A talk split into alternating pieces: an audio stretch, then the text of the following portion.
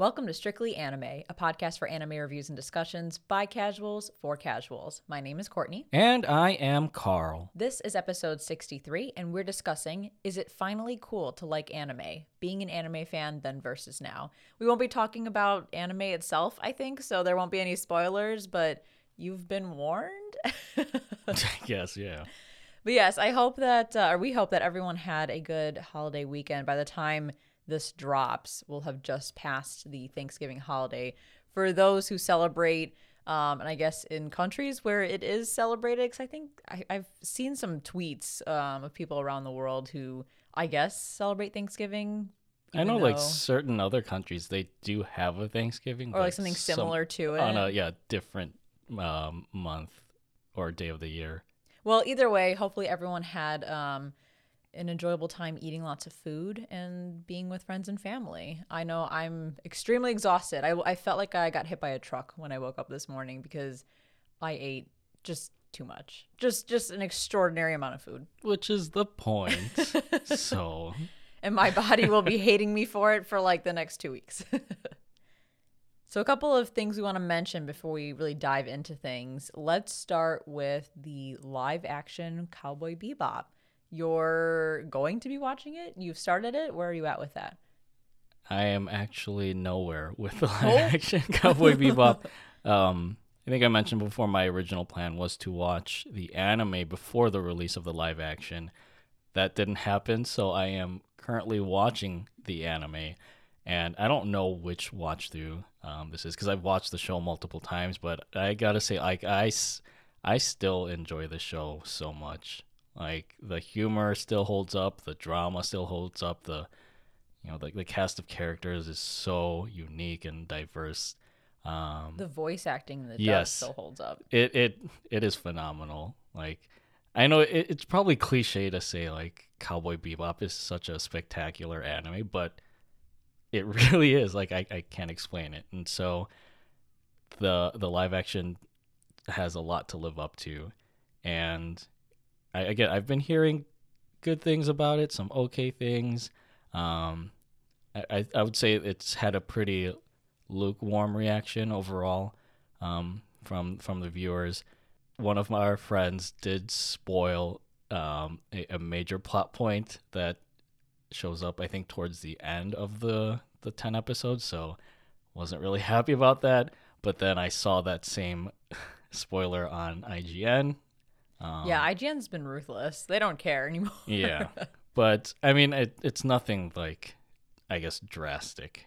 But looking at that spoiler kind of put me on the fence about the show. But again, I I will reserve my full judgment for when I actually watch. And once I do watch, um, I will be doing a review of that live action Cowboy Bebop adaptation, which you will find on Patreon. Yes, for any of our, our patrons out there, you'll get to hear Carl's raw, uncut wow. opinion about the live action Cowboy Bebop. Um, maybe I'll be there to just uh, hear how it is. Maybe I won't be there. I don't know. We're still deciding on that. Um, but if you're you're interested in that or interested in exploring our, our Patreon, it's patreon.com slash the strictly series. We do have other stuff. Um, so of course this live action review will be part of our bonus episodes. We've got our pre-shows up there, our show schedules. Um, you can send us questions to answer on the podcast. Um, fun things like that. So yeah, it's patreon.com slash the strictly series. But on the topic of Cowboy Bebop, before we move on, I mentioned several weeks back that um, I was getting my first anime tattoo. And I finally got that fairly recently. And um, I don't think I've shared what it is. So this is a perfect tie-in because my tattoo is actually um, Spike and Ein from Cowboy Bebop. Wow. It's my one of my top three favorite anime, as is yours. Um, and I, I couldn't think of a better pair of characters to get a tattoo of because Spike is just classic. I mean, he's he's one of the best characters out there, in my opinion. And of course, Ein holds a very special place in both of our hearts because of um, our old pup that we recently said goodbye to. Um, he that's his namesake, Ein, and he was he was the best pup. So I'm still waiting on the tattoo to to heal and, and look nice, but I plan on posting a, a picture on our Instagram page and maybe on our Twitter as well. So if you want to see that when it goes up fairly soon, um, our Instagram is at the Strictly Series and our Twitter is at Strictly Series. I gotta give major props to the tattoo artist um, that put together the design. Well, it, we got you got a little bit of help from our, our friend Jason. Yes, our friend Jason who designed our logos for the Strictly series, Strictly Anime, and Strictly JoJo. Um, he helped me bring my tattoo to life. So thank you, Jason. I appreciate you.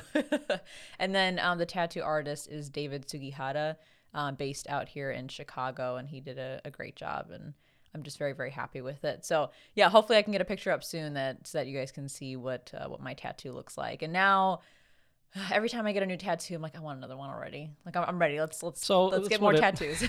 always happens with a lot of people who get tattoos. Right? I know they're very addicting. Tattoos and piercings are are pretty addicting, but I'll hold off. I'll give myself another year or so before I get another tattoo. And then going back a little bit about how you mentioned that there are some spoilers out there for the Bebop live action.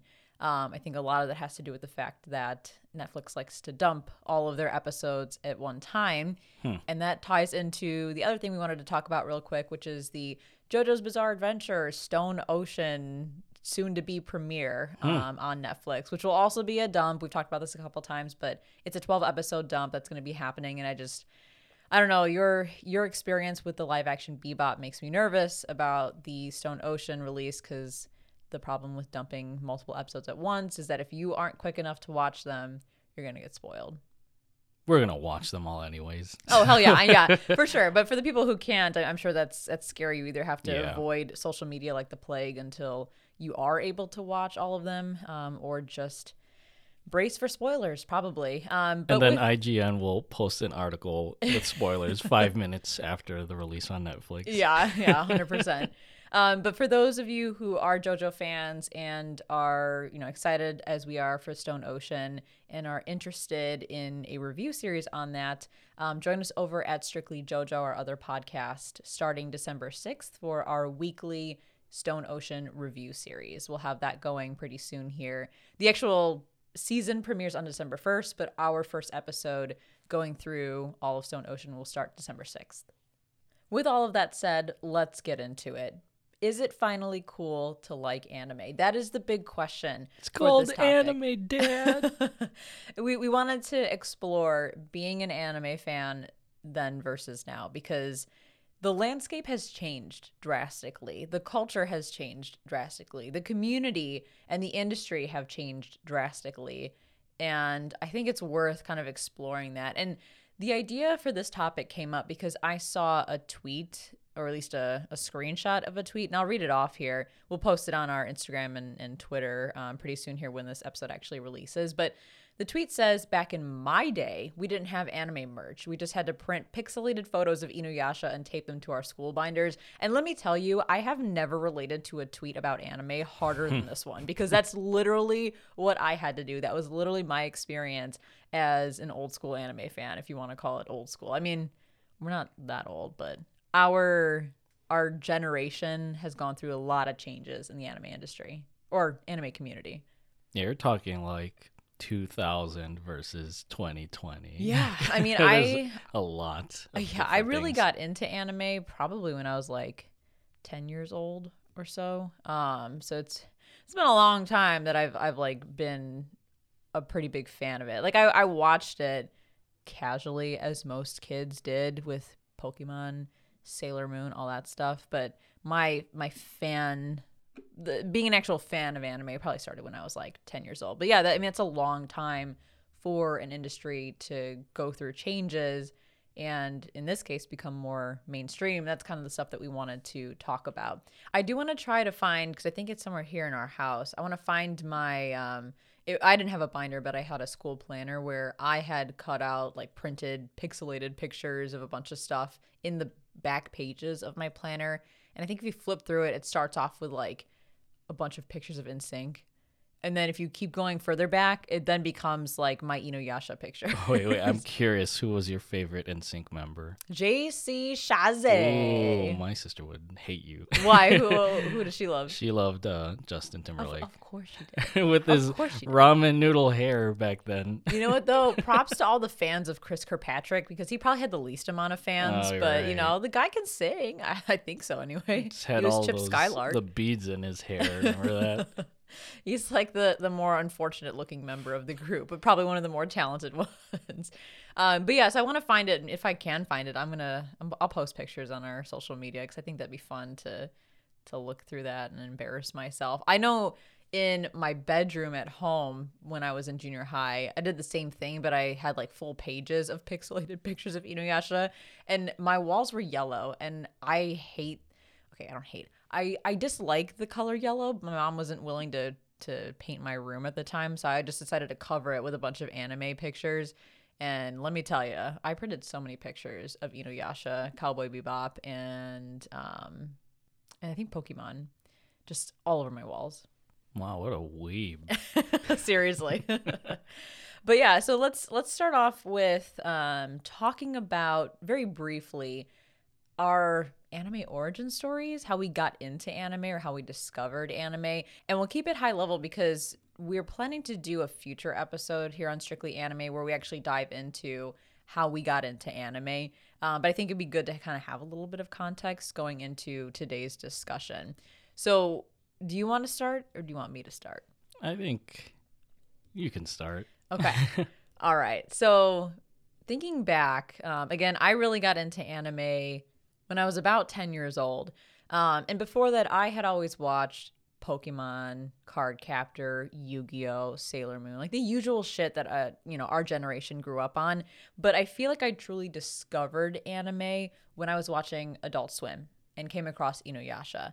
I thought it was so cool to see an animated show that was super dark and had blood and, and mature themes to it. And it was also my first time seeing a more mature, less kid like version of the anime art style. And I was immediately hooked. I didn't even know what the term anime, quote unquote, was. So I called them fantasy cartoons just to try to describe like the the obvious differences between what I was seeing in Inuyasha versus like the other shit that was on like Cartoon Network and uh, Nickelodeon.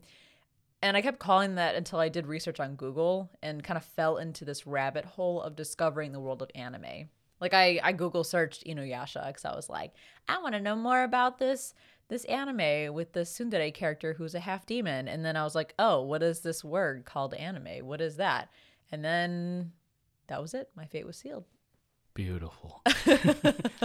and what about you? What was your your origin story?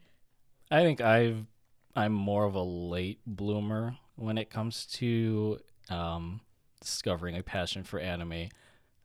I think like you and a lot of kids, um, I grew up watching Pokemon in the mornings if I woke up early enough, and that was probably like my my first real foray into anime before I even knew it was anime.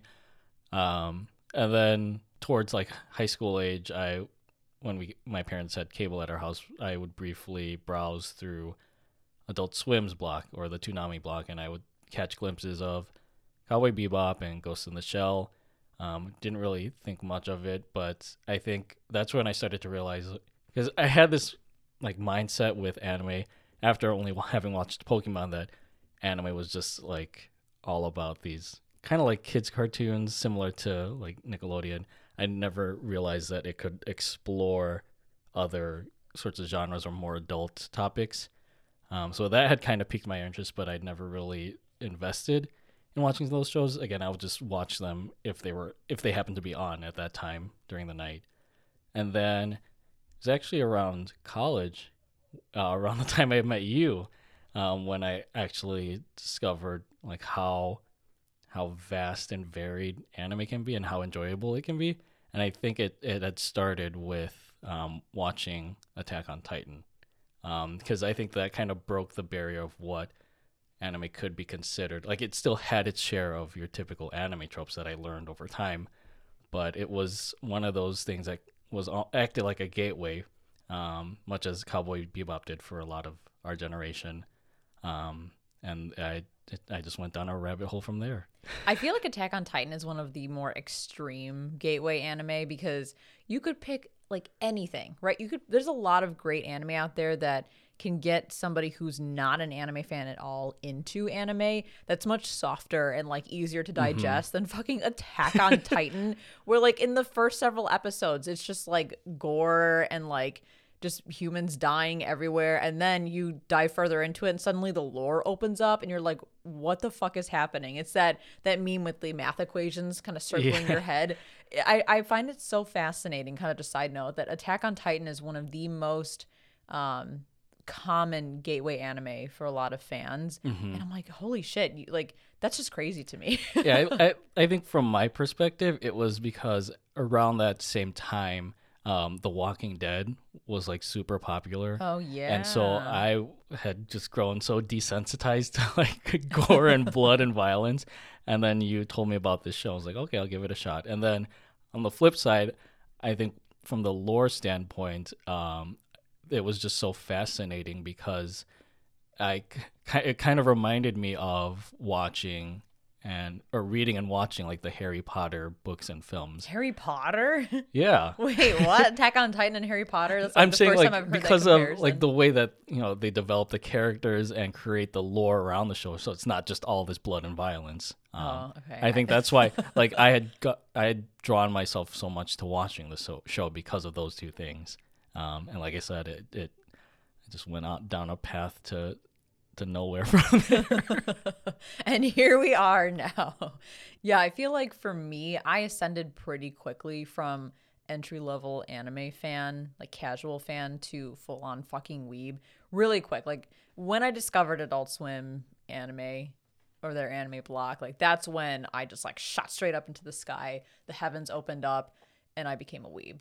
But for you, it sounds like like would you say you're you became a full on weeb that quickly, or would you say Attack on Titan kind of got the ball rolling, but maybe at a later point is when you you identified as a weeb? I think Attack on Titan got the ball rolling, um, and then that because we had watched you had mentioned a couple shows and we had put together a watch list and gotten through that, um, and that just started to develop it more, and I think also that combined with attending anime conventions, that also just started to pique my interest more. Um, because I was always wary too with anime. Like again, there's so many different kinds out there. Um, but we would have friends, or I would see posters or booths that were promoting certain shows, and I think that just also made me curious to watch some of them or or watch some of the ones that our friends were suggesting. Yeah, I feel like um, our friends, shout out to Confam, um, they they help with us kind of getting into certain anime because of the pure like appreciation and love they have for certain shows. Um, and to be honest, a good chunk of the stuff that I've put on my my mal or on my watch list is just from the hype itself. Like there's to me there's a reason something is so popular. There's a reason that something has so much hype behind it. And it's not necessarily because it's super good or one of the best anime ever, but because there's something special there. And and it's nice kind of having that community and being able to share that excitement with other anime mm-hmm. fans um, and use that as a way to discover new shows. But thinking about being an anime fan back then, and for us back then was um, again when Adult Swim had their pretty strong anime block. Um, we kind of lived through what's considered the golden age of anime. We're talking like 2000, I don't know, 3, 4 to like mm-hmm. 07, 08, maybe 09. Um, those years were absolutely fucking amazing for anime. But I don't know, like, I think I, I struggled being an anime fan with like accepting it and feeling comfortable sharing my love of anime when I was younger.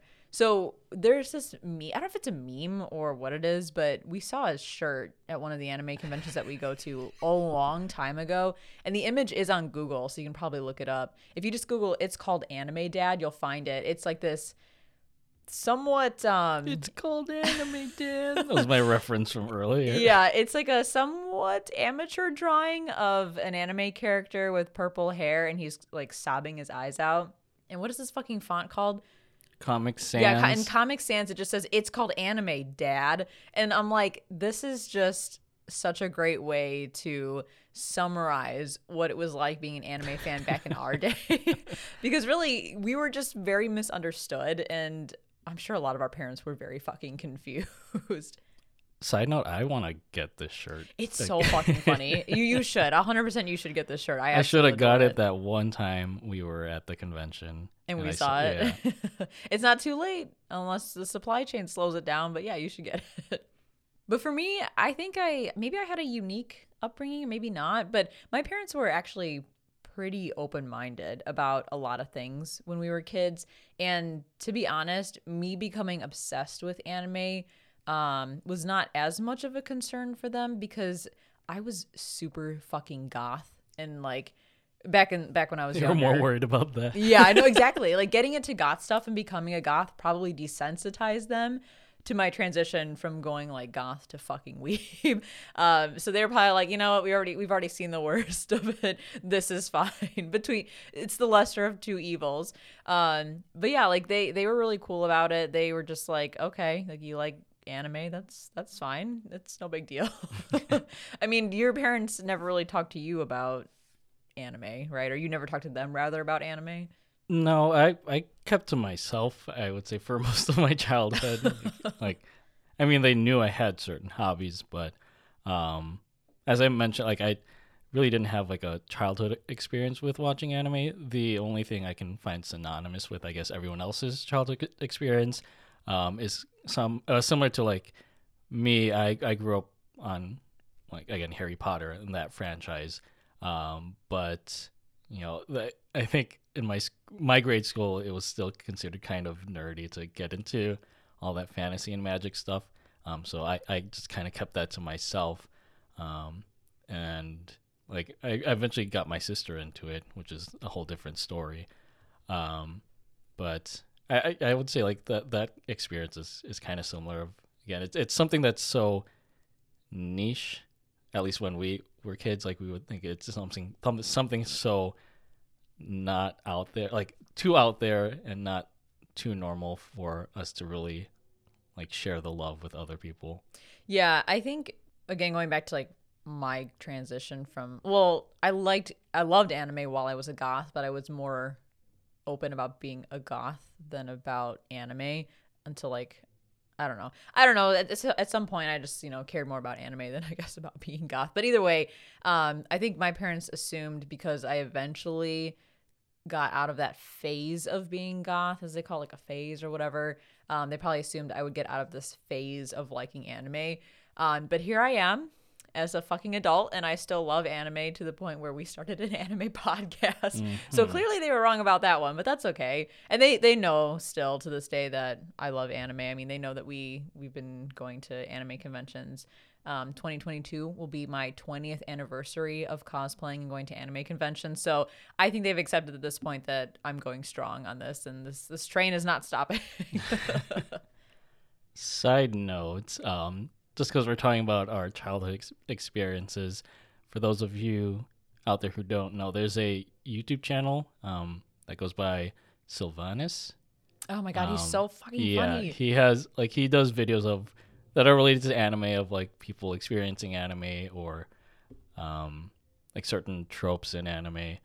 Uh, real quick, if, if you hear a garbage truck yeah, in the back, um, they're doing dumpster pickup. It's so. garbage day. yeah.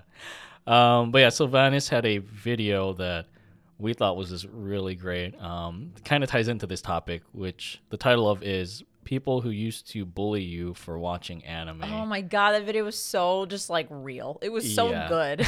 Because it's first it shows like the, um, the, these two characters, you know, back again in the golden age of anime, um, and then it compares those two characters several years later, um, where again anime has become cool. it's kind of like the roles are reversed. Like the mm-hmm. the weeb character from back in the day gets teased by the non-weeb character and then flash forward they they reverse roles where the weeb is still a weeb but then the non-weeb starts to get into anime but you can tell like they're very they're a very entry level um like weeb and so the the long standing weeb is like bro Are you serious? Yeah.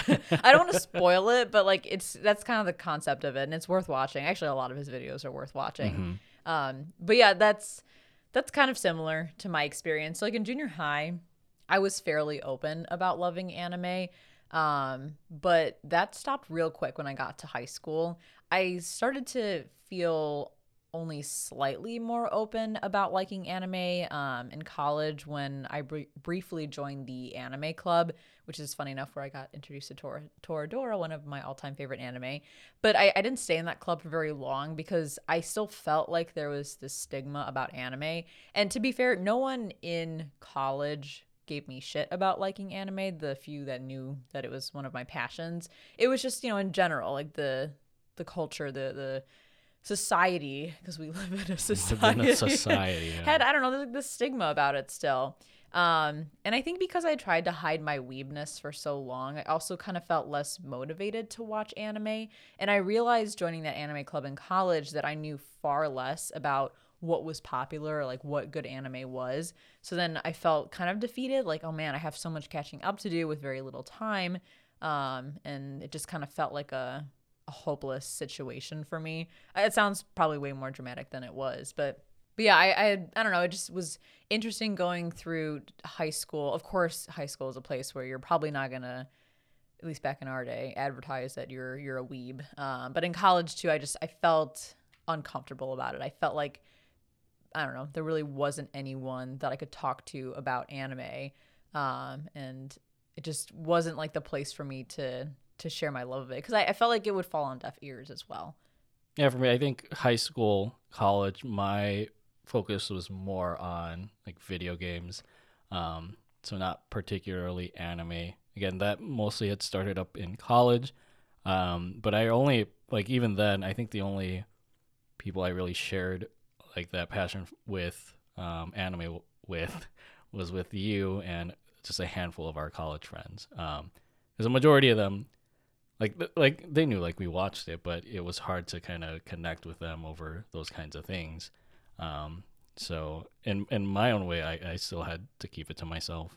And I think a large part of it has to do with the availability of anime and anime related things. Like thinking about anime shows, we didn't have nearly the availability of of anime that we do now with streaming services. Adult Swim was a fucking godsend to anime fans back in the day. Like our our entire generation of anime fans basically was birthed from Adult Swim, Toonami, and probably 4Kids TV, um, which I'm less familiar with, but uh, I still watch some stuff on 4Kids. And for the longest time, I didn't realize dubs were not the original form of shows because I didn't know that Japanese voice acting with subs was a thing until I saw like a subs versus dubs debate on some anime forum. Um, and then on top of that, Adult Swim never played OPs, so my mind was blown when I discovered all of these great OPs for these shows I was watching. Uh, and I think a lot of that was with kind of the the uprising of YouTube. YouTube opened up a lot of doors for the availability of anime, but also just the exploration of anime. when I think of YouTube in its early days, I just think of you would get like five minute clips of episodes yeah. and you'd have to like string them together to get a coherent thing and you know half the time the audio's just sped up like because you know, they want to avoid copyright or whatever or it's just really pixelated like in 480p or whatever. Yeah i remember watching entire anime series but like in a million parts. Like one episode would be like episode six, part 10, and you'd have to go through all of them and watch them in like in order, but have to like hunt down the order because I didn't always have like an automatic playing or someone didn't put together a playlist. Mm-hmm. So you'd have to stop after five minutes of an episode and find the next part and then watch that next five minutes. like the dedication we had just to be able to watch stuff that wasn't available again on Toonami, Adult Swim, 4Kids, etc it was pretty hardcore. Yeah, we crawled so you could run, yeah. basically. Um, but even before that, again, before the dawn of YouTube and you know these other video services or like streaming services, it was hard to watch. I thought it was hard to watch anime, and that's why I didn't really get into it in my childhood because you had to like watch it weekly at a certain time in order to to get the story. Like even Pokemon was hard to follow because like I said, I didn't wake up early enough every day or every week or however however um frequent the new episodes would come out. So I would just get lost in like what the fuck happened to Ash this time. A hundred percent. I had the exact same experience with Inuyasha because when I discovered it, it was like a third of the way into the series. Um, so I had to start watching it from one third in follow it as best as I could till they got to the I mean it wasn't completely finished but until they got to the the end of whatever part of the show that they were on. The whole thing has like 167 episodes. It was probably like I don't know 50 episodes let's say. And then Adult Swim would start back at episode 1 again. So I was watching things out of order um and then I I got lucky because the TV, the tube TV in my bedroom had a um, like a VHS player on the bottom that could actually record stuff high tech. I know, right? My parents spoiled me in that sense because I was able to, since Adult Swim aired so late and I had to go to bed for school, uh, I was able to set up automatic recording when Inuyasha came on those particular nights, and then just watch them after school the next day. So I was, I was able to not miss as much of the show as I'm sure a lot of kids um, had to had to deal with. And again, like I was 10, 11 years old when I was watching this. Um, so to try and piece this somewhat complex story together through like watching the show backwards essentially and piecemeal was very very difficult. Again, we had to crawl so you could run.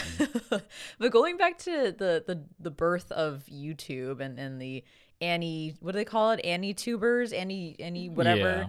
Yeah. Um, the that was really nice for me because I learned about a lot of new anime series outside of again like the Adult Swim and Toonami bracket um, through YouTube thanks to AMVs and abridged series. When something would go essentially viral because like an AMV came out that was absolutely amazing, or there was like a, a hilarious abridged series, I was able to discover a new show that way. But even then, it was still difficult to actually watch the show properly without having to, you know, like deal with the dub only or pirate stuff by sailing the seven seas and all that stuff. Um, LimeWire was a big help there for sure.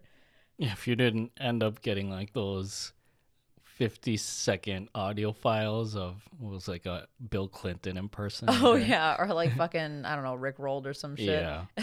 but yeah, the, there was a lot of struggle being an anime fan back in the day, even down to things like um, anime OPs and EDs. I got really into Utada because of Kingdom Hearts, not really because of anime, and then Do As Infinity because of um, their EDs for Inuyasha. And I remember going through message boards because, you know, full on weeb. I wanted to talk to other people about these amazing um, J pop bands and, and the shows that they were tied to on different message boards and forums. Um, and that was still like very much a struggle because it was hard to get a hold of that music or get a hold of CDs and stuff versus again now where that shit's so readily available you just open spotify and there it is. Your entire anime soundtrack is on spotify. And even back then i think it's it's much easier now to like search for japanese songs or whatever because like the internet has become a wealth of information.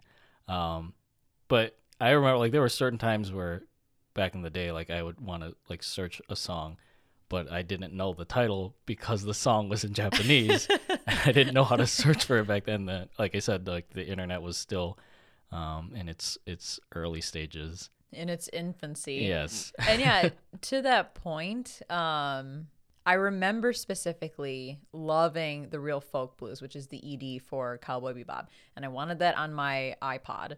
Yes, my iPod. That's a that's a throwback. And I could only find through LimeWire, I could only find a version of the song where it cuts off at the end. So for years, and I, I'm talking years, years, years, like five to eight years, I had this version on my iPod where it just cut off at the end.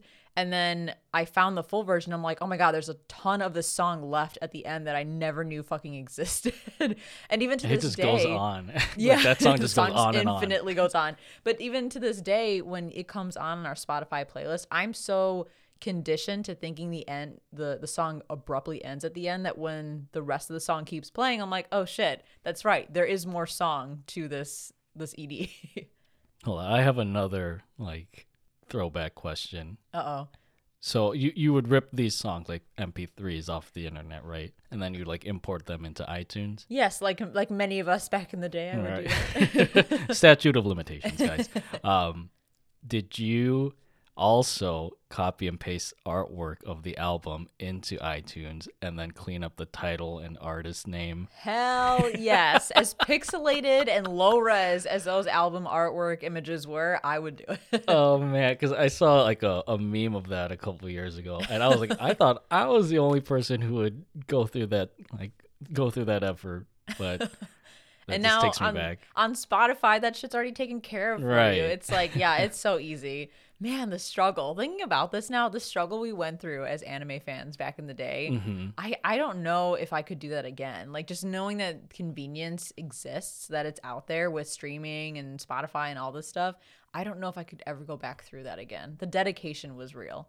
And I think you, you briefly mentioned the availability of, of merchandise. Oh my God, yeah. So I I want to just bring in my experience for that.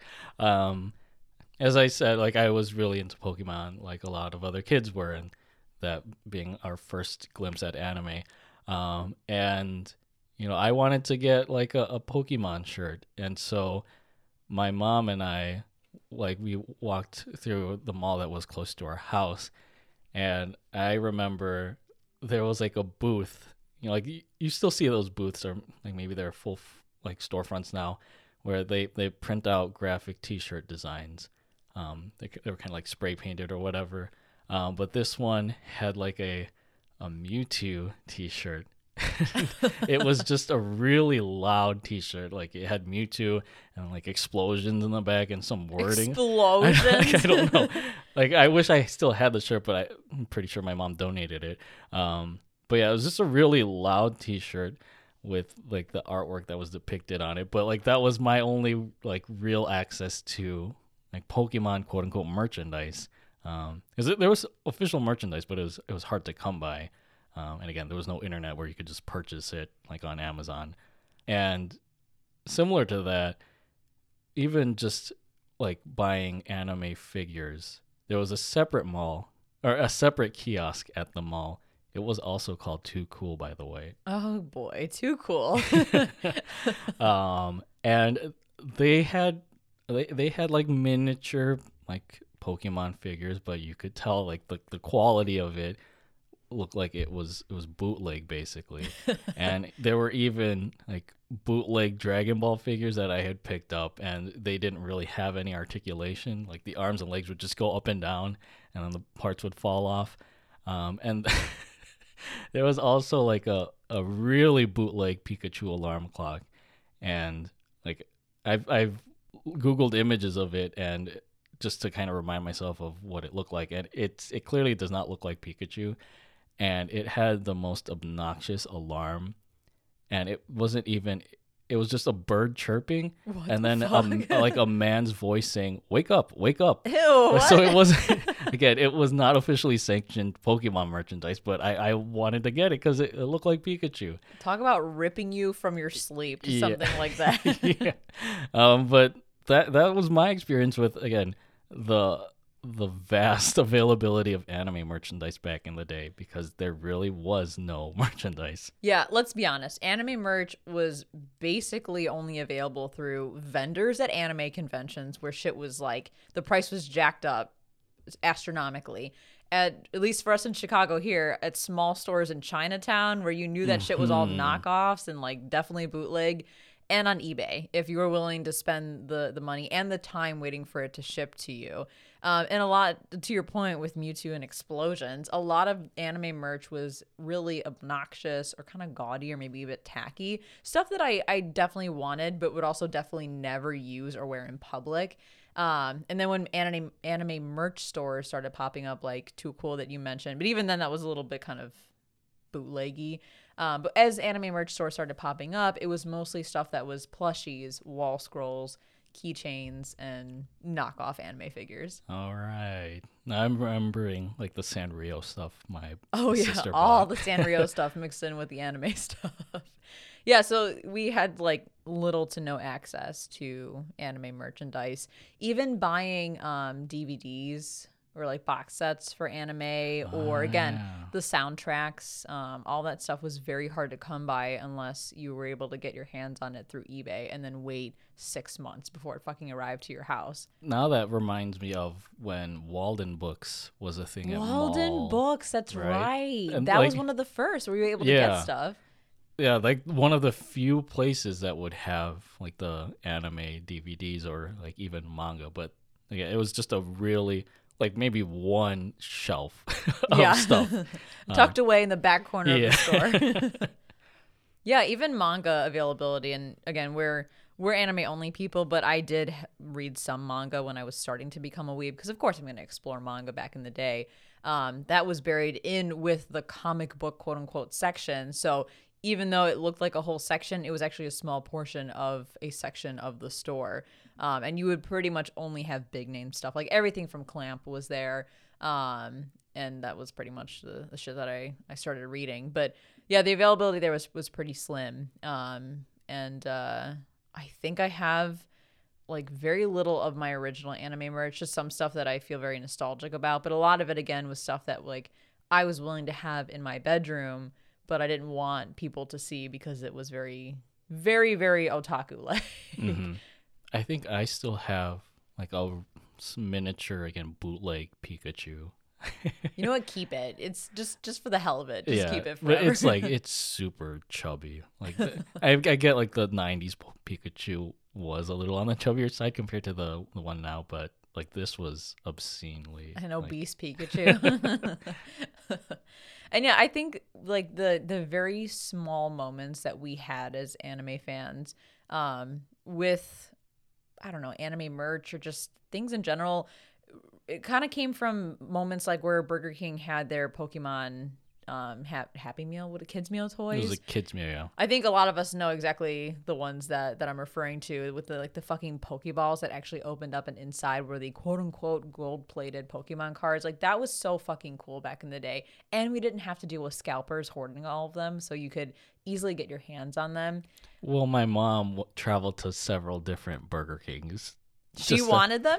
or like she knew like I love Pokemon, Oh. so she was like, so thanks, mom, thanks for putting in. She's the effort." original hoarder, the original scalper. but no, like it was all for for me and my sister. I know we gotta find that shit. We were talking Mm-hmm. about this the other day actually because we were at each of our parents' house for for the Thanksgiving holiday, and I was like, I gotta find my gold-plated Pokemon cards. I know they're somewhere. Uh, my sisters had some as well. We we combined them all, and I don't remember where we put them, but they are there somewhere. And I feel like that and just Pokemon cards, Yu-Gi-Oh cards, and Digimon cards were like another moment where we had some some like access to anime merchandise. Um, but that's because those were pretty popular and they weren't viewed as like anime merchandise by the majority of people. It was just these kid shows um, where they had playing cards or trading cards. So now let's talk about being an anime fan today because it's just incredibly different. It's like a yeah 360 spin. I don't know. It's like, I mean, anime truthfully is becoming pretty damn mainstream, and there's a lot of pros that come with that, but I feel like there's also a lot of cons that come with that, or at least a handful of cons. Um, and I want to start off by talking about the wide acceptance of liking anime because we shared our experiences that, at least for me, I was not comfortable with broadcasting that I liked anime. And then you look at us now and I have an anime tattoo. We name our, we named one of our dogs after Ein from Cowboy Bebop. We have a fucking anime podcast. Like it's we just don't care, I guess, in a sense of what people think about us because there are so many more people in our corner, quote unquote. There are so many more anime fans out there um, where we feel comfortable knowing that there are people who will accept that and, and appreciate our love of anime. And I think that's yeah, it's just coupled with you know, just as we grow into ad- adulthood, like you don't really give a fuck what other people think.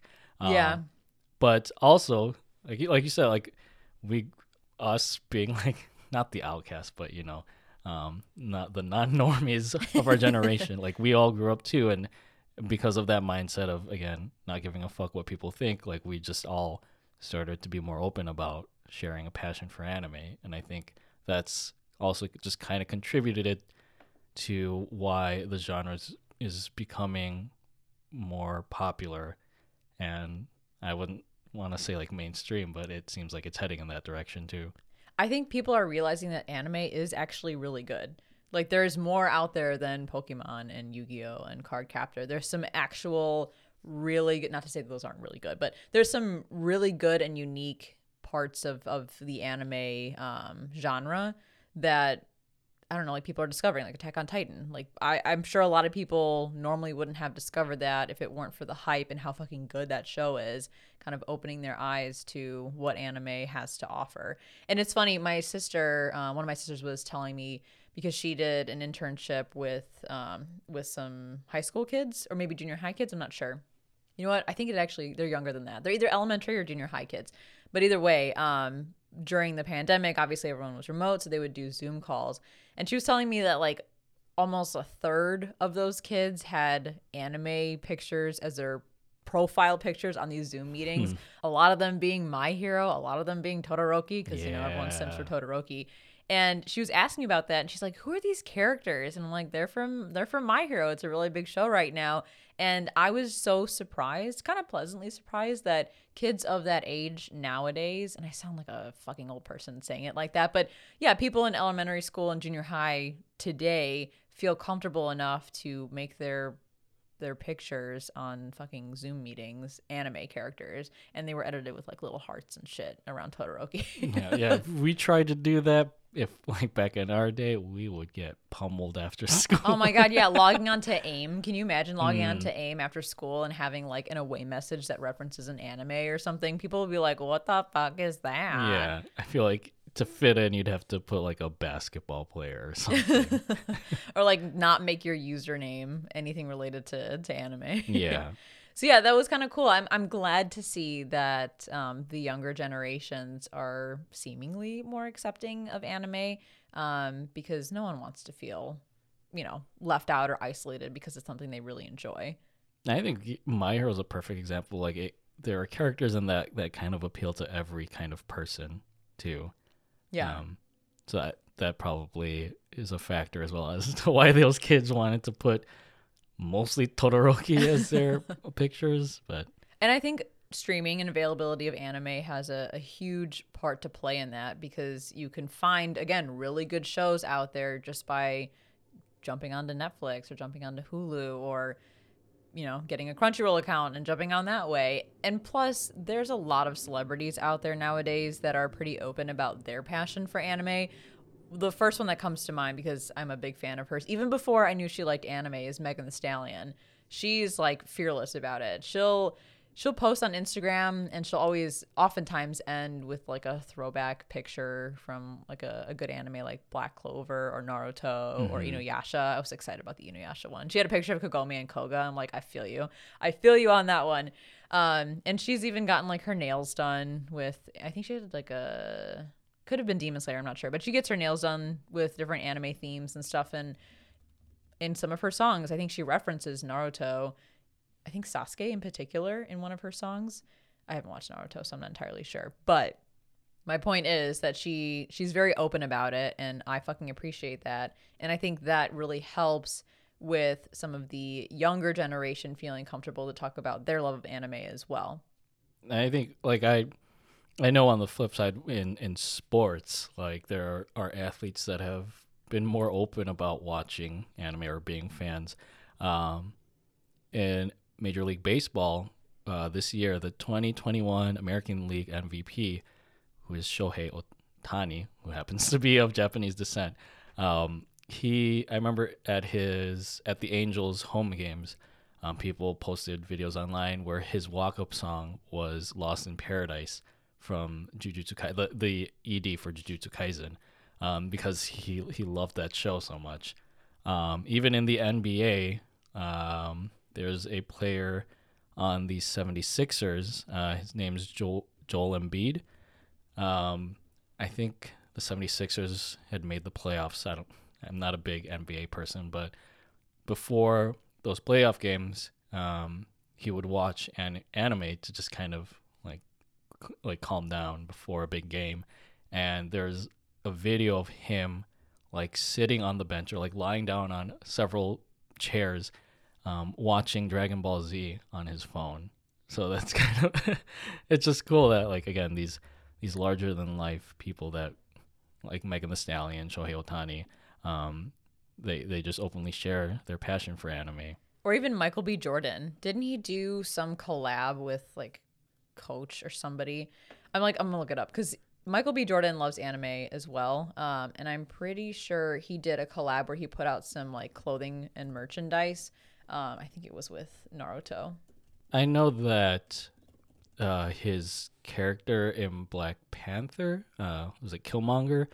The first out, one of the outfits that we see him in, which is kind of like a body armor type.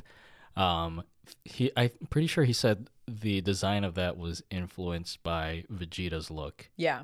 So.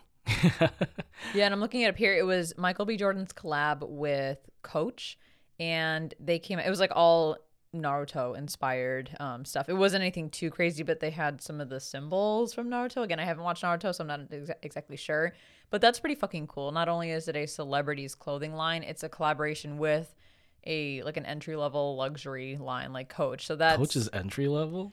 Okay, maybe it's not like I don't know. I feel like it's entry level compared to like, like I don't know. I don't or Prada. fashion, but I just thought you know like when I heard um, that Naruto was doing a collab with Coach, like again, I can't imagine hearing that back when I was like 12. Yeah, like... that that was absolutely that would be absolutely unheard of. And I think they take inspiration from that because for any JoJo fans out there, you may be aware that JoJo has had many collabs with many designers, specifically high-end um, luxury designers. Like there was a JoJo and Gucci collab where Araki actually drew some some promotional material with um, some of the characters like Bucciarati, Jolyne, I think maybe Rohan as well in Gucci garb, and I'm like, that's fucking cool. I wish we had that here, and lo and behold, we're starting to with the Michael B. Jordan Coach collab and some of the other ones that have come out. You know why? Because they know that weebs have money. well, like, they know that weebs they spend, spend their money. Yes. They may not have money, but they they will spend it. So if, yeah, if they want anime figures, they'll they'll fucking buy them somehow. Yeah, they are tapping into that market hardcore. Yeah. um, some other celebrities, or I guess noteworthy people that I I have here. Um, Elon Musk is an oh, open anime right. fan. Yeah. And Elon Musk is a, a, wild dude all around, so I'm not entirely surprised that he likes anime. But yeah, he's definitely tweeted about anime a number of times. Yeah, I think someone asked him, like, I think he mentioned watching Death Note. So someone asked. Of course he watched Death someone Note. asked of course his, he did. his favorite character was, and I'm pretty sure he said L. Yeah. so that was pretty cool. Uh, maybe we'll tweet at Elon Musk at some point. And uh, also, Japan's somewhat new prime minister, um, Fumio Kishida, said that he's a Demon Slayer fan and that he would support the anime and manga industry because he wants to bring more revenue and more um, more light to that industry. So that's pretty fucking cool. Yeah. On the other side, it, sometimes it feels like, you know, now that there's so many celebrities that are opening up about anime, some of them only mention liking it because they think it's sort of like trending. The one person Yeah. that comes to mind, remember uh, Khalid had like a My Hero shirt? Yeah, he one of his wore- pictures. I think he had All Might during one of his concerts. He wore an All Might T-shirt. Yeah. And that's the last I heard of him like mentioning an anime. Yeah. I don't know. Like, I, I guess I could see that. I feel like the one that comes to mind for me is when Kim Kardashian said that she likes anime, and I'm like, what? I'm like, wait, what? yeah, it's like they they love it for a hot minute and then whatever is next popular, they'll move on to that. yeah, that one's questionable. Um, but yeah, I don't know. I think it's that helps with a lot of traction is celebrities making the lo- making loving anime more of a normalized thing. Mhm. It kind of sucks though that it takes celebrities to to make that normalized versus just trusting the anime community, the anime fandom. But you know, the, it helps, I guess.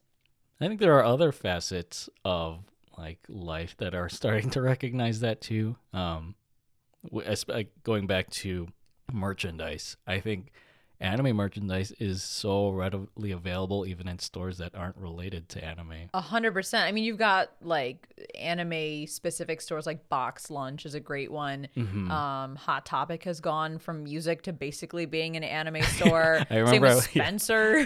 Yeah, I remember being terrified of going into Hot Topic before, and now it's it has like again the music stuff, and now it's predominantly anime. Dude, Hot Topic was my jam because again, I was goth before I was like a full on full on weeb. So yeah, I went to Hot Topic for the goth stuff and stayed for the anime stuff. but then you have stores like PacSun are now starting to sell anime merch where I'm like, that's a stretch. That's a little less obvious. And then I did see, I think you saw this too. Um, not entirely anime, quote unquote, but there is a Nightmare Before Christmas manga and it did go viral recently that Cracker Barrel, the restaurant, for some fucking reason, is Oh, going to oh, start right, yeah. selling the Nightmare Before Christmas manga at their storefronts that are part of their restaurants. And I'm just like, what? that one was a real head scratcher. I, I don't know what the fuck's going on there, but it's happening. Again, I think these companies and corporations they're just starting to realize that weebs have spending power even if they don't have spending money. Yeah, So- we gotta be very clear about that. It is very much a thing for weebs to spend money that they don't have on things that they don't need but really want. yeah. And we say they, but let's us do. I mean, let's be honest. I've bought some really expensive figures before. Although there's one, I guess, critic or one caveat to yeah, like these companies or like the availability of merch now. Um, more so on the negative side. Uh, so there's McFarlane Toys. Um, they primarily produce like figures for American franchises. They've done Walking Dead. Recently, they acquired the license for DC, so you're seeing a lot of like Batman and Justice League characters. They've also acquired, I think, I guess, the license for My Hero Academia. And do you know where I'm going with this? yeah, that shit is ugly. is so ugly. I looked at some of those figures and I was like, ew, what is yeah, that? a lot of them need severe quality control or like they need new character model designers because Bakugo his hair looks fluffier than it does on the show. Honestly, they all just look cursed. These these figures are cursed, and I'm I'm upset by it. so yeah, that's one like anime marketing strategy that needs to be worked on. Uh, but thankfully, again with anime being so prevalent now, you have like the the quote unquote the, the legitimate Japanese companies like like Good Smile or um, Bandai or whoever like Tamashii Nations um, producing high quality figures. Um, and even now, I think certain companies are doing like leveled pricing um, for figures too. So even if you can't afford like the six hundred dollar All Might statue or whatever, um, you can get like the pop up parade figures. Yeah, Pop Up Parade is surprisingly very good quality. Like looks wise, the characters are pretty spot on for the price point that they're at. And I did see, of course, the Inuyasha line that came up with Pop Up Parade where they have Inuyasha, Kagome, Sesshomaru, and Kikyo, and I bought all of them immediately. But for the price point and how nice they look, I'm seriously surprised. Yeah. So I'm glad that I guess in the anime figure industry, it's going towards this like tiered pricing. Whereas before, again, you'd either have bootleg or you'd have to pay up the asshole for for nice anime figures. But let's let's talk a little bit more about pros and cons in the, the realm of merch because I think a huge pro um, is with with the increased availability of anime merch is that now you have anime merch that's cool and aesthetic and stuff that I actually would use or wear in public. I have a lot of anime T-shirts, a lot of anime sweaters, um, anime jewelry that doesn't look obnoxious or really I don't know otaku like or um, you know tacky. It's stuff that I I would enjoy and I would want to show off to other people. And I think that's a huge pro of of the availability increasing nowadays. A con though, I think you kind of alluded to this a little bit, is just the cash grab that we're seeing here. And it's not with anime merch. I mean, it's definitely with the availability of anime as well across these streaming sites, which we'll get on, uh, we'll touch on in just a second. But in the realm of anime merch, I feel like some places are selling anime merch that it's just a clear cash grab, like the one that you talked about with McFarlane or whatever it's called. Um, McFarlane or McFarlane toys. I can't just, McFarlane toys. they're just so. I'm sorry. I'm just gonna say it, they're fucking ugly, and I'm like, this is a huge cash grab. There's no way that they looked at these and thought, yes, this is a quality product that we are proud to sell. And these look just like the anime characters from the show. This is clearly a cash grab and it's kind of frustrating. And there's a lot of other places too where they sell anime merch for whatever reason, but it either looks disgusting. Disgusting is a mean word. It looks. it looks bad um, or it just doesn't make any sense for them to be selling it but there's a profit to be made so then they they decide to sell it I think one su- suspect of that is Funko with yeah. the pop figures. Oh, God. Like, don't get me wrong, I, I've collected pop figures over the years, uh, but now I've started to slow down just because, again, there are there are other figures you could get related to anime that like look more like like like the the characters you love. Yeah, Funko. I, I also have some, and they're mostly the the old school or OG pop figures that came out because back then it, it was a somewhat unique concept mm-hmm. um, and it was kind of a, a cool aesthetic but now they're just making anything and everything yeah. and half the time i look at these these pop figures and i'm like but why why did you make that who who would want to buy that and mm-hmm. even for certain things where you think you know they there's like a character or a show that people would buy them from they have like a thousand variations of them some extremely obscure and again i'm like why or even they not like Funko also has like other lines of figures. Um, there's one I don't know if it's Funko though, but it looks like a overblown Lego figure, and the eyes just look. We saw the it's like the My Hero figures. Do you know what I'm talking oh, about? Oh yeah, yeah, yeah. Yeah, I think so. Yeah, I'm looking at the figure right now. It's on BoxLunch. It's actually a My Hero Academia ornament, but like I can't tell if it's trying to be cutesy or like anime looking, but I would never buy this. Yeah, they look they look deranged. I don't know. When you showed it to me, I was like, no, no, thank you, hard pass. I'm I'm sure there's people out there who would buy it, but I don't know. I, I like to curate my anime merch and my figures um, to stuff that I really, really want um, or looks really, really nice. And I would not put this in the realm of looking really nice. You just sent me a picture of Midoriya. And like, this looks cursed. I'm sorry, it looks cursed. Stuff of nightmares. so yeah, I, I, think that there is that that is certainly a con with um, these stores selling anime merch. Is they'll just sell whatever because people will buy whatever versus really putting some some genuine thought into what the anime fandom would be interested in and what um, what we would appreciate and want to put on display. Yeah. So that that's a that's a big um, thorn in my side for sure. And kind of taking that idea and, and looking at other companies outside of companies that sell anime merch, there's quite a quite a number of companies out there that use anime for like advertising purposes, and most of them don't do it right. Um, but I do want to start off with one of the companies that is doing it right, and that's fucking Arby's. Yes. Arby's the fast food chain they were... here in the US. Arby's roast beef sandwiches, they must have hired weebs on their marketing team because they're doing something real right. They are the pioneers of like anime references on social media. At least like on the from the corporate side, I guess. Do you remember when that first started? Because this is back when I was still active on Facebook. I I haven't gone on Facebook in so fucking long, but I remember out of nowhere I started getting like ads for Arby's and like people were sharing them. They were going viral and it was these very obscure but still very obvious to anime fans like references to anime. Mm-hmm. and i'm like what the fuck is this? I thought it was fan made at first. And yeah. then i looked and it was on the official arby's page. And there were a number of them that came up. I think they started with video games and they kind of made their way into anime. And i'm like this is cool. What the fuck's going on here. Yeah where they take like the, the ketchup and draw certain characters or like the cardboard from the uh, food packaging like and I remember like to sculpt characters. And yeah, I was like, this is fucking cool. Yeah, I remember like I think they did a Gundam once, and it was just so elaborate. But yeah, I think it's just like they probably hired a millennial who really loved video gaming, anime.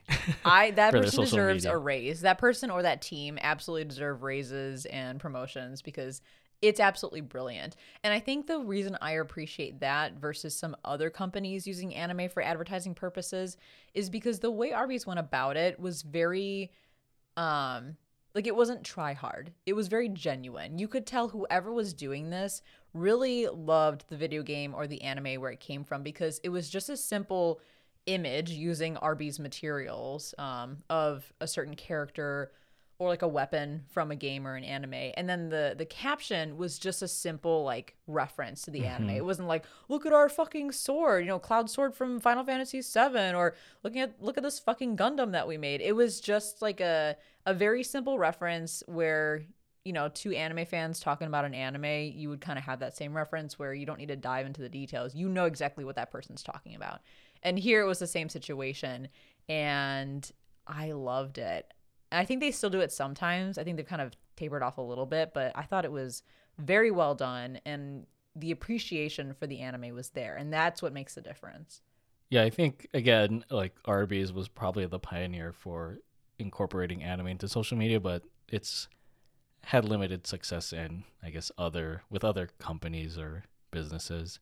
The one that comes to mind for me and I I saw it once, so really I can't speak much to it. But I think the NBA had an anime ad.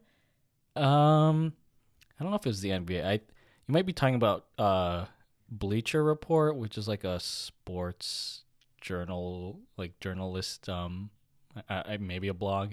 Um, sometimes they make anime inspired music videos to hype up like NBA players or NBA seasons. Recently, I think for this season, they did Naruto because they had a logo that looked like the Naruto Shippuden um, opening, and it said instead NBA is back. That's my that might be what you're referring to. Oh, maybe I saw it on Twitter. It did go viral for mm-hmm. a minute, but not for a good reason. Okay, and I know like b- before they, I think last year during the playoffs they did, they redid the opening for Cowboy Bebop, but it featured like basketball players instead of like the the characters from the show. Um, yeah, it's it's cool, but like, it's also really crudely drawn.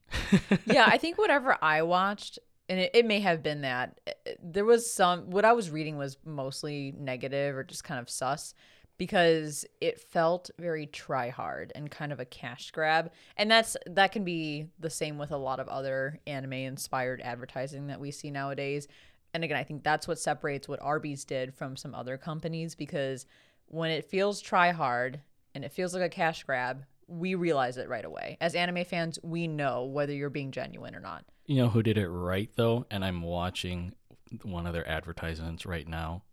Taco Bell. Do you remember when they did a nacho fries are back commercial? Oh yeah, didn't have like Mex in it.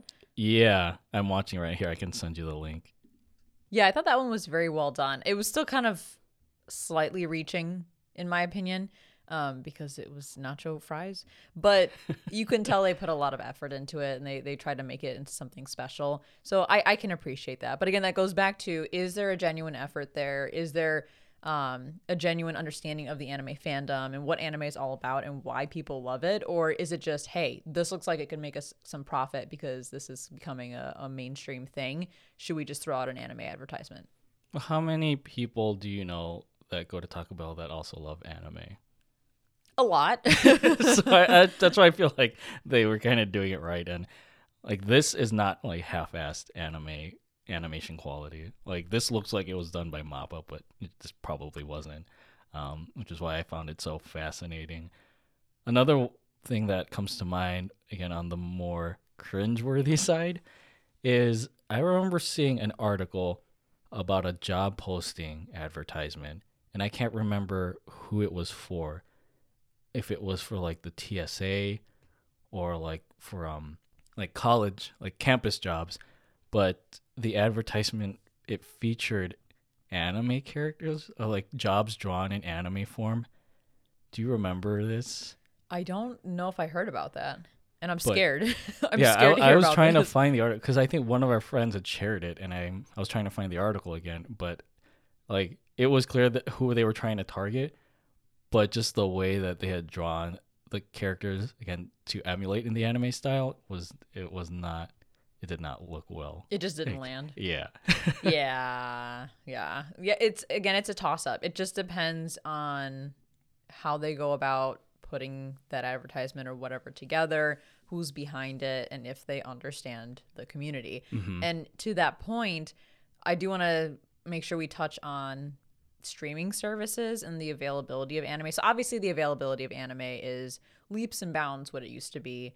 Um, almost everything that comes out is available on some platform. Granted, you have to have like six different streaming platforms to be able to access all of the anime that comes out. But we have things like simulcasts and um, and of course dubs are more available because more anime is is popular and, and is out there for people. But there's this beef that this ongoing beef that I have, and I think you feel similarly with Netflix, for example, where they they're very much a powerhouse or trying to become a powerhouse in the anime industry.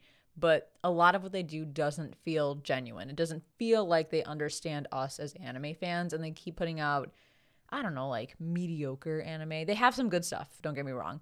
Um, but a lot of it is mediocre um, or is poorly received by the community, but they keep doing that same shit.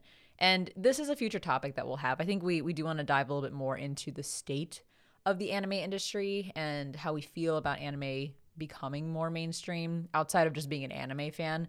But I do want to at least mention that, you know, you've got Netflix who is trying to get into the anime game, but what feels like from a cash grab perspective. But then you also have like Disney or Disney Plus, where they came out with um, Star Wars Visions, and I feel like that was pretty well received and, and felt mm-hmm. pretty pretty genuine, right? Yeah. Although I think Disney took the the positive reactions from Star Wars Visions and went on to announce that they were putting together a slate of anime titles for Disney Plus. And how was that received?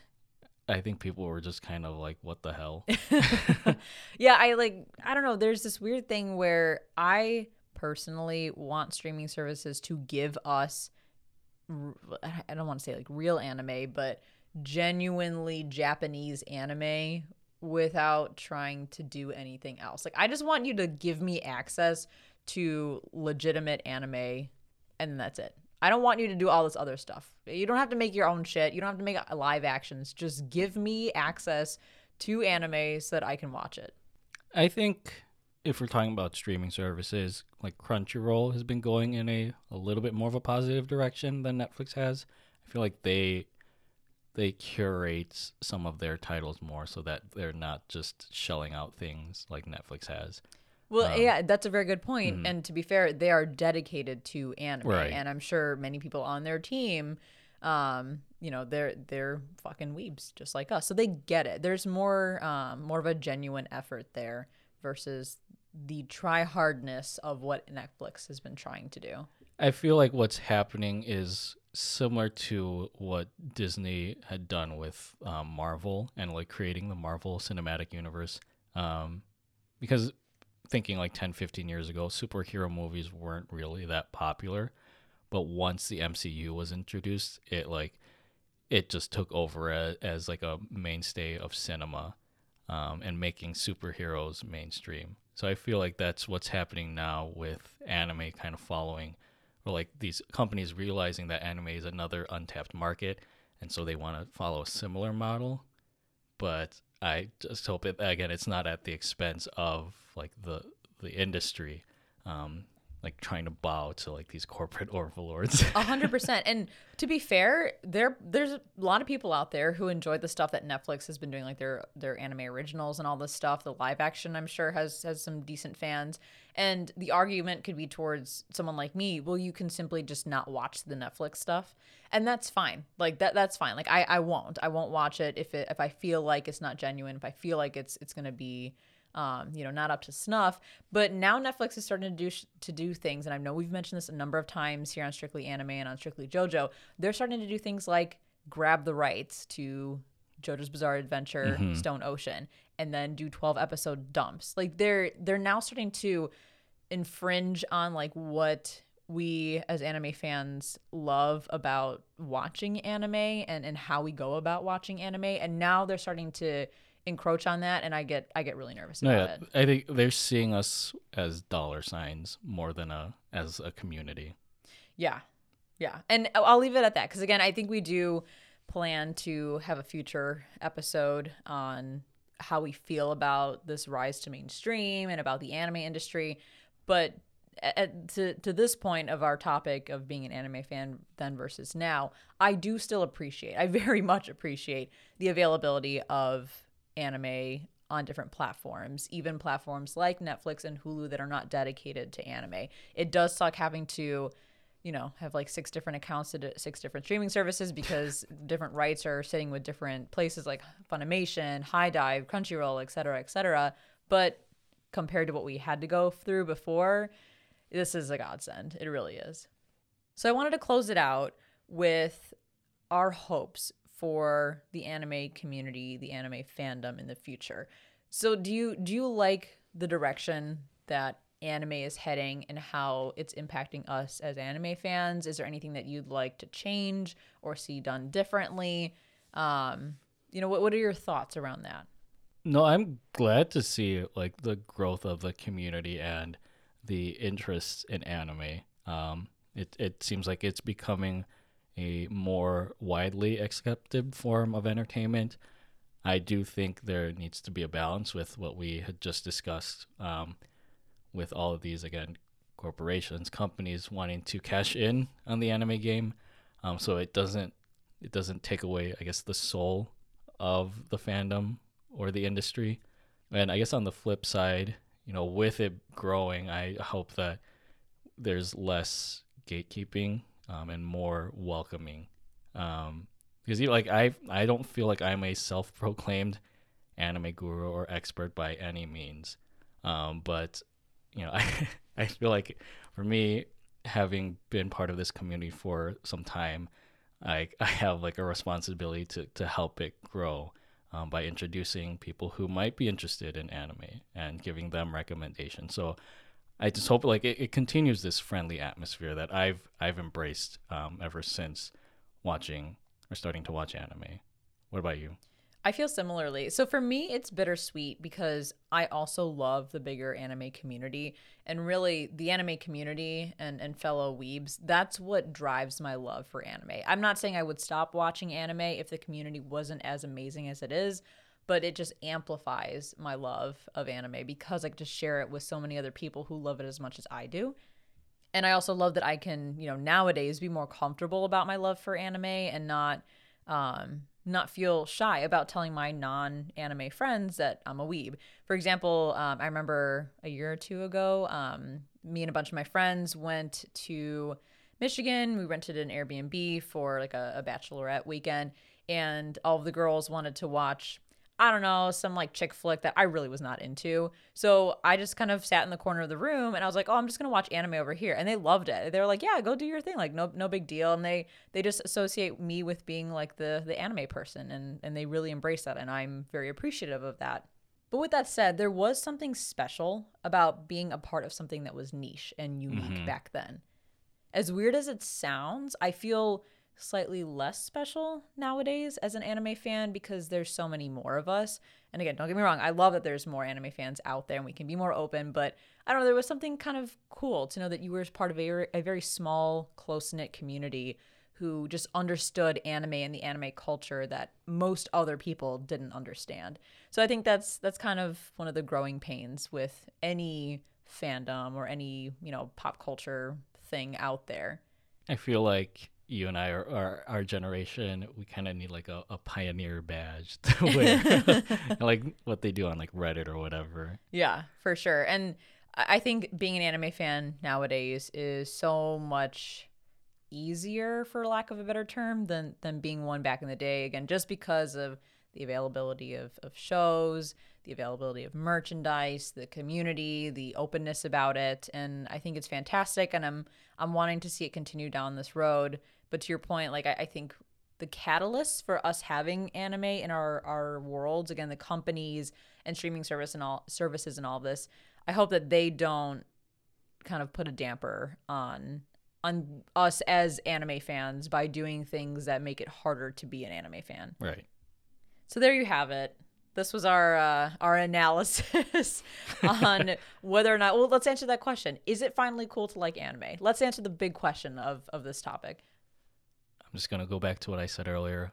we crawled so you could run. that is my answer. my answer is that it's mostly cool. I feel like anime is not 100% there yet. I don't think the stigma of liking anime is entirely gone because there's still people who feel it's kind of nerdy. Similar to video games. There's still people mm-hmm. out there who feel like it's kind of nerdy and, and uncool to like video games or like anime. But I feel like we're almost there. The vast majority of people either enjoy it as well or they're very open to the idea yeah. of, you know, people that they know loving anime. And yeah, I feel like we're almost there to it finally being like full on cool to like anime. Yeah, like I said before, it seems like anime is following what uh, Marvel had done with you know, the, the MCU. Um, that hopefully, like sometime in the future, anime is gonna blow up. Not like blow like, up, not like you know in a bad way, but just um, blow up as again a major part of the entertainment industry um, here in the West. And to be fair, the growth of anime over the years has allowed us to do something like this start a podcast, have a podcast for a year, over a year and a half now. Um, dedicated. It's called an anime podcast, Dad. It's called, yeah, it's called an anime podcast, Dad. Um, it, the the growth of anime has allowed us to do this, to to be quote unquote indie anime podcasters, and as we always say, share our love of anime with other people who love anime. And I'm incredibly thankful for this. I love being able to talk about anime each week and have other people to talk to about that. And with that said, if you have any experiences that you want to share about being an anime fan back in the day or what a, you know what it's like to be an anime fan now, please reach out to us and and you know, let's let's start a dialogue about that because I do want to hear some experiences um, and some of the other the other things that people have gone through through their anime journey. Yeah, because you know we we've all been there, so I think that's what I like about this podcast too. Just because, like you said, it, it's still a very niche thing to watch anime. Um, so hopefully, stuff like our podcast um, will allow people who aren't comfortable like sharing like their love of anime. Like hopefully, this will act as a platform for them to really open up. We're here for you you're here for us. You know, you join us every week, and we hope that we can be here for you um, so that you don't feel as alone as we did back in the day. we are, we love anime as much as you do, and we're so glad that you join us every single week to talk through that or listen to us yap about it. I hope that this is enjoyable for people because really, you know, I'm not gonna say we're trying to build a community around anime because one already exists, but we're here to to just share our love and appreciation for anime and all things anime. And that wraps up episode 63 of Strictly Anime. If you enjoy the podcast and would like to support the show, then head over to patreon.com slash the Strictly series and subscribe on your favorite podcast streaming service so you can be notified when new episodes premiere every Monday. Follow us on Instagram at the Strictly Series and on Twitter at Strictly Series, and connect with us there or on our website, thestrictlyseries.com, to share your thoughts on the anime we review and what it's like to be an anime fan. You'll also find more info on Strictly JoJo, our other podcast dedicated to JoJo's Bizarre Adventure. Thank you so much for listening and being a fellow anime fan. And as always, stay safe, stay healthy, stay weeb.